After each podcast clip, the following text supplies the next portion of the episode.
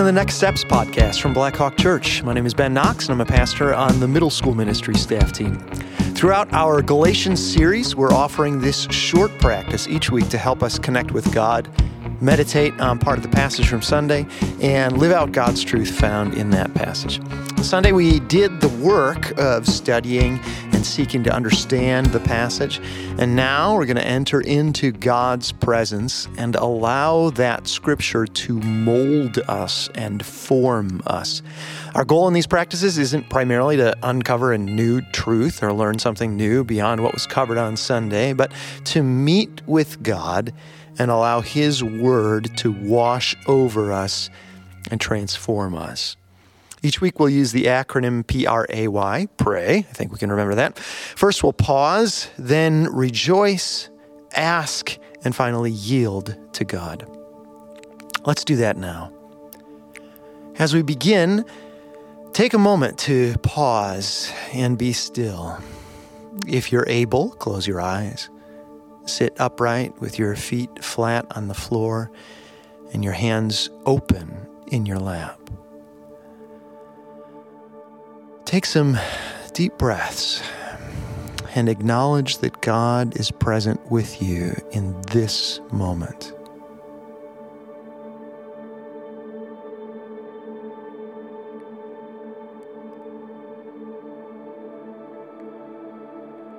Father, in the midst of everything churning around me, help me to be still and to quiet my heart that I might be able to hear from you and grow more aware of your presence.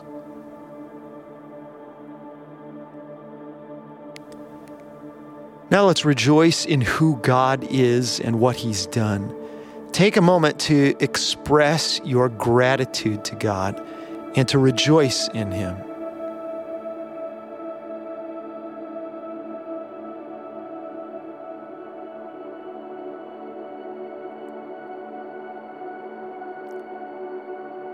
Jesus, we have individual circumstances that are cause for rejoicing, but in this moment, I thank you for your death on the cross, which not only reconciles us to God, but also shows us that it is by dying that we live. Hallelujah.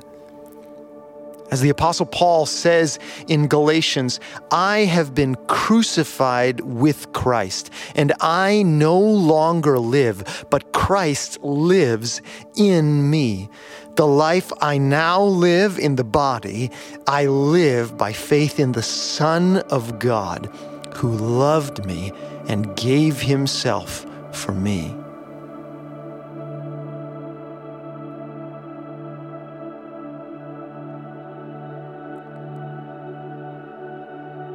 Paul rejoices in the gift of dying with King Jesus.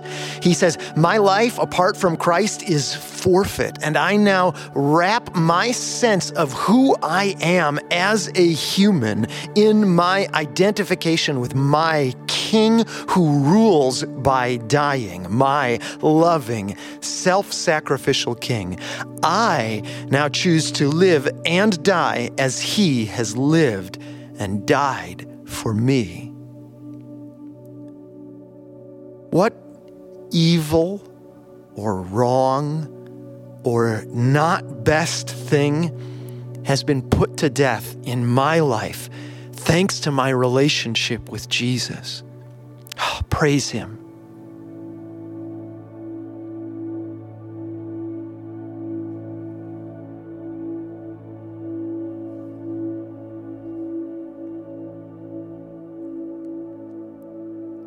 What better thing has arrived in this life I now live in the body, thanks to the space created by putting something else to death in Jesus' name? Praise Him.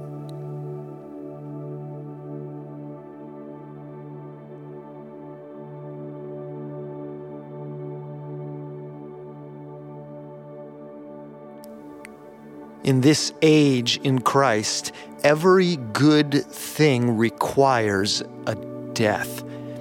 Even the death of other good things, to say yes to any path in life, we must let go of our other options, release them, let them die, and often grieve them. Like read a book, watch a movie, or go for a walk. Two options must die this job or that job. Stay where you are or, or move to a new place. Every good action requires a death. But sometimes we choose not to face that because we avoid grief. So, where is God inviting me to put an option to death today in order to make space for a good thing?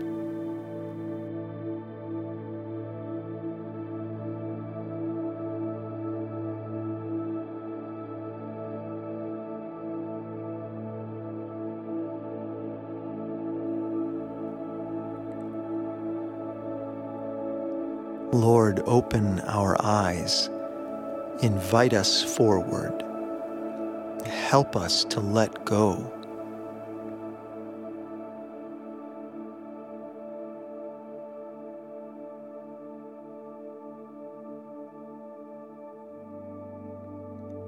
What might it look like for me to grieve the loss of the thing I must put to death?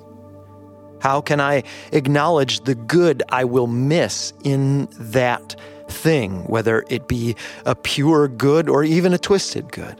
Even the death of sin requires loss in my life. Let's imagine our grief over our loss.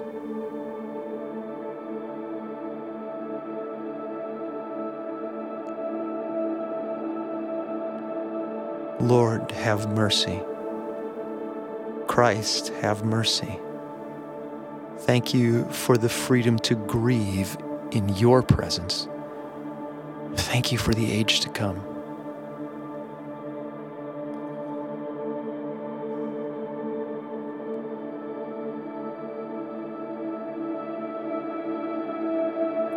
Let's read our passage from Galatians one more time, listening for anything God might be saying to us through His Word and surrendering ourselves to His work in our lives. I have been crucified with Christ, and I no longer live, but Christ lives in me.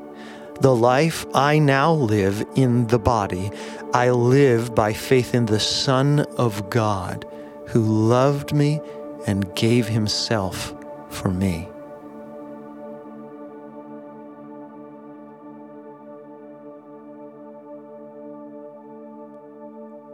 As we say yes and no time and again this week, may we experience the presence of Jesus who died for us and in whom we live.